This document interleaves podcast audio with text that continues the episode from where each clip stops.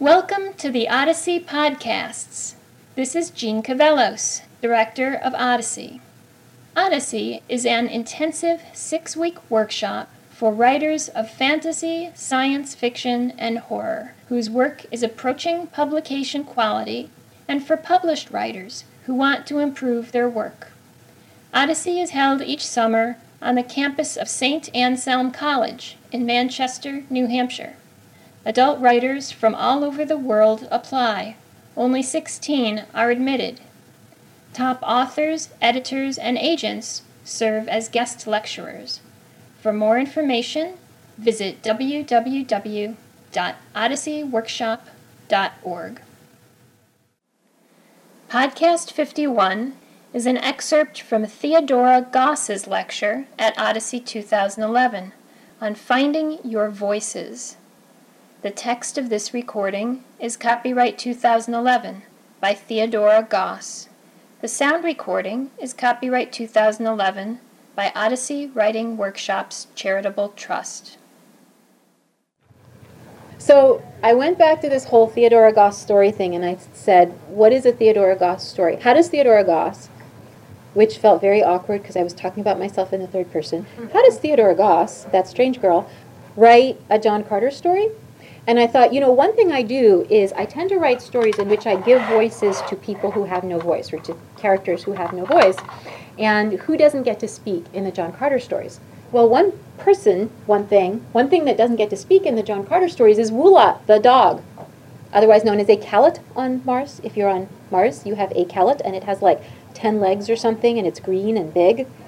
And John Carter has this dog, calot, and the dog never gets to speak, even though everyone on Mars is telepathic, right? And I thought, what's Woola's story? And so I wrote a story called Woola's Song, which is going to be in the anthology, and it's John Carter's world from the perspective of the dog. So think about when you're thinking about voices in your stories, think about who gets to speak, whose perspective you want to speak from, because especially as writers of fantastical literature, you can speak from a lot of different perspectives. The perspectives of people and things who don't usually get their own voices. You can be really innovative, right? And I brought in an example, and this is from another Ursula Le Guin story, and this is called Direction of the Road. And what I'll do is I'll read this to you, and I want you to tell me whose voice this is from. They did not used to be so demanding. They never hurried us into anything more than a gallop, and that was rare. Most of the time it was just a jig-jog foot pace. And when one of them was on his own feet, it was a real pleasure to approach him. There was time to accomplish the entire act with style. There he'd be, working his legs and arms the way they do, usually looking at the road, but often aside of the fields, or straight at me. And I'd approach him steadily but quite slowly, growing larger all the time, synchronizing the rate of approach and the rate of growth perfectly, so that at the very moment that I'd finished enlarging from a tiny speck to my full size, 60 feet in those days, I was abreast of him and hung above him, loomed, towered, overshadowed him, yet he would show no fear. Not even the children were afraid of me, though often they kept their eyes on me as I passed by and started to diminish. Sometimes on a hot afternoon, one of the adults would stop me right there at our meeting place and lie down with his back against mine for an hour or more. I didn't mind in the least. I have an excellent hill, good sun, good wind, good view. Why should I mind standing still for an hour or an afternoon? It's only a relative stillness after all. One need only look at the sun to realize how fast one is going, and then one grows continually, especially in summer. In any case, I was touched by the way they would entrust themselves to me, letting me lean against their warm little backs and falling sound asleep there between my feet. I like them. They have seldom lent us grace, as do the birds but I really prefer them to the squirrels. Who's talking? The tree. The tree. It's a tree, right? It's the tree. Why is she writing from the perspective of a tree? She doesn't tell you until close to the end of the story. What is the tree doing, growing and diminishing? They're coming closer and going further away. And how does the tree experience that? As it's going past. Yeah, so the tree is having a completely different experience of the world. The tree experiences the world as constant movement. So she's totally, totally in the perspective of the tree. What kind of what kind of story could a tree tell? What kind of story could you tell from the perspective of a tree? Change over time, long time. A tree time. Something to do with environmental change. Something to do with environmental change? All of those things would be natural for a tree. Go out and find this story, but but I'll tell you what it's about. It, it's what happens to this tree is that life speeds up, right? And it starts complaining about the speed of life because now it can't grow gradually and diminish. There are motor cars coming. And it sort of has to be doing this perspective thing all the time. But what happens to the tree is that a driver crashes into it. And for that instant that the driver is there, the, the instant of the driver's death, it looks at the tree and it confuses that tree with eternity. And it fixes it. And in the end, the tree's complaining. It says, I am not death. He saw me as death, and I am not death. I am mortal, I am alive. And that's what I object to. I object to being fixed as this deadly thing. And that's, it's, it's totally the tree speaking, right? It's from that perspective. Okay. Here's what I want to do I want to give you something fairly complicated, and I'm not going to give you very long to do it. Back in those groups that you were in, I want you to write not something quite as long as these excerpts, maybe about half the length, but I want you to think about what kind of voice you want to adopt. Deliberately adopt a voice and write out of that voice the beginning of a novel. It can be anything. I mean, you can, like The Hobbit, you can just describe something, right? It doesn't need to be super elaborate, but think about using a particular voice deliberately and writing out of that voice. And I want you to do it in a group so you're all working together to produce one thing. All right, time. Group number one, here's what I want you to do. I want you to say what you were going for in terms of voice, and then I want you to read whatever you've got, however far you've gotten. We were going for something influenced by things said in this room to a certain extent, like a fantastical. I felt Mortimer open. My prison was illuminated, and I knew my peace had been shattered again. I had slumbered long and peacefully, no one jostling me, no one pushing my peers against me, no odoriferous fleshy limbs kicking my legs, and yet, and yet, there they came once again, pressing through Mortimer, rumbling the floorboards beneath me. Before their sharp, bony mid-limbs press down upon the flat of my upper surface, they jeer and laugh and cavort around the room. I already long for the lunch break. Is it something Should in I this room? again? I would it the. There you go, the desk. Is it the desk? Yeah, the desk. Yeah. Very cool. You're like, what would a desk think? Which is very, very cool. Good. What were you going for in terms of voice? What, what were you trying for? What kind of voice does the desk have?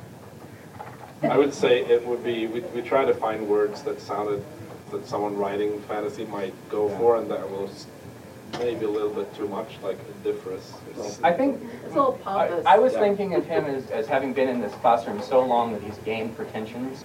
So we were talking about the difference. Yeah. Exactly. We were talking about the difference. What if he was in kindergarten or in the English lit room? Where would you end up? So you got in the desk's head. Yeah.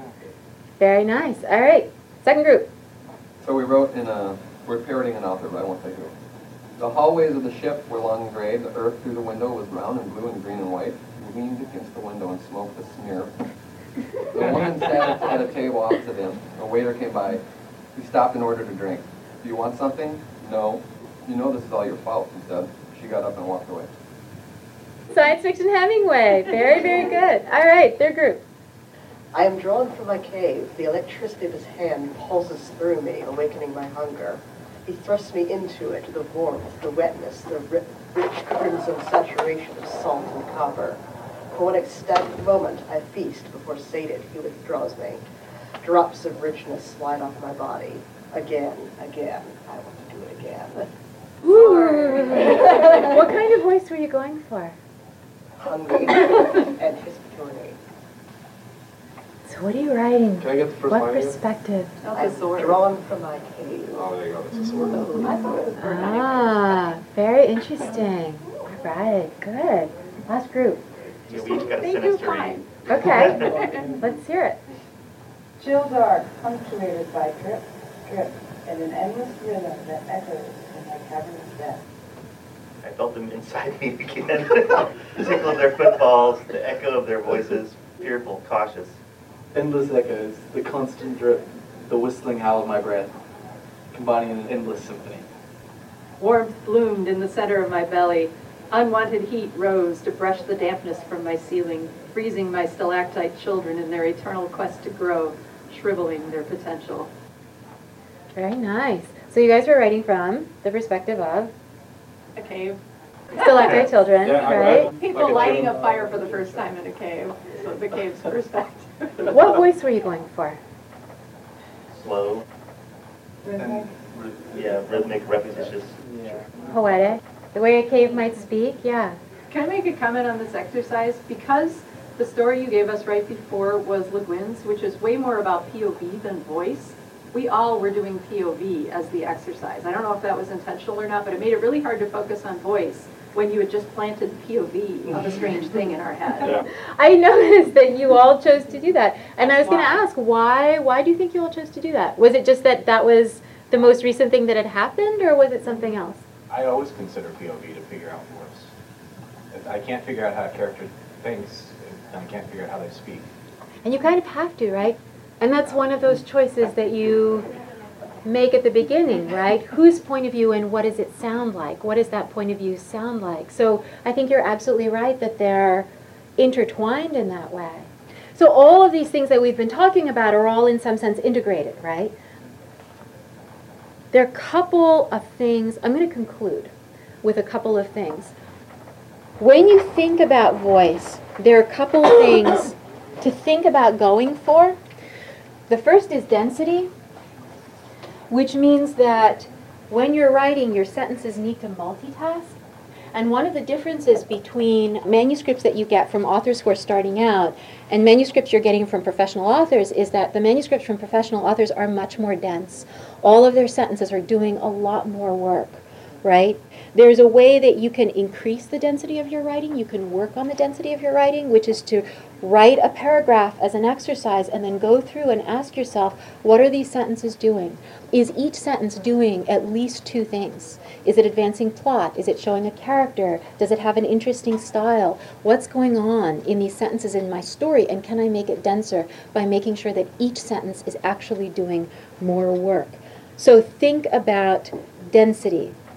Think about authenticity, the authenticity of your voice. Unless you're deliberately writing parody, your voice should not be sounding like the parody of anything, right? This often comes into play in, when people are trying to do like historical fiction of one sort or another.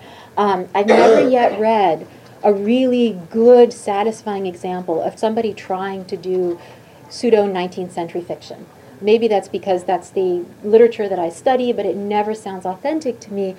It sounds much more authentic often when you're going with a fairly modern style that feels more comfortable, that doesn't feel like you're trying to write like George Eliot or Jane Austen, and you're putting in elements from that era. It ends up sounding more real, but you're going for a style that feels right, that is coming out of you, that sounds authentic, not like you're imitating somebody else, and the reader can tell.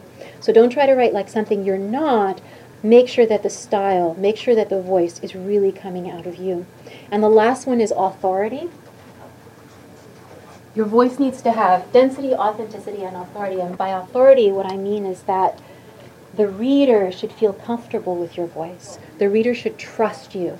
And there's one thing that the reader needs to trust you to do. You can do anything in your books. You can kill off all your characters, as Shakespeare regularly does. You can destroy the world in your books.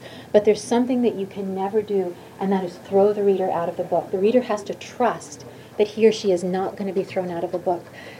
We talk about suspension of disbelief, and I think that that's not a very good way to describe it because the reader is not suspending disbelief. What the reader is doing is believing in your world. Tolkien talks about the work of the literary work as a kind of secondary creation. You're creating your mini world within the larger world that we live in. And while the reader is in that world, the reader believes in that world. And you don't want anything in your story to jar. You don't want anything in that story to make the reader go, oh, I'm reading a story. You don't want anything to throw the reader. And one thing to think about here are your tools, your words. You don't want sentences to throw the reader out of the book. You don't want words to throw the reader out of the book. You don't want anything to jar. You don't even want punctuation to throw your reader out of the book. So know your tools well. But that's what you're going for. You're going for the reader trusting that voice and trusting you as an author to keep the reader reading and in the story and believing. The text of this recording is copyright 2011 by Theodora Goss. The sound recording is copyright 2011 by Odyssey Writing Workshops Charitable Trust.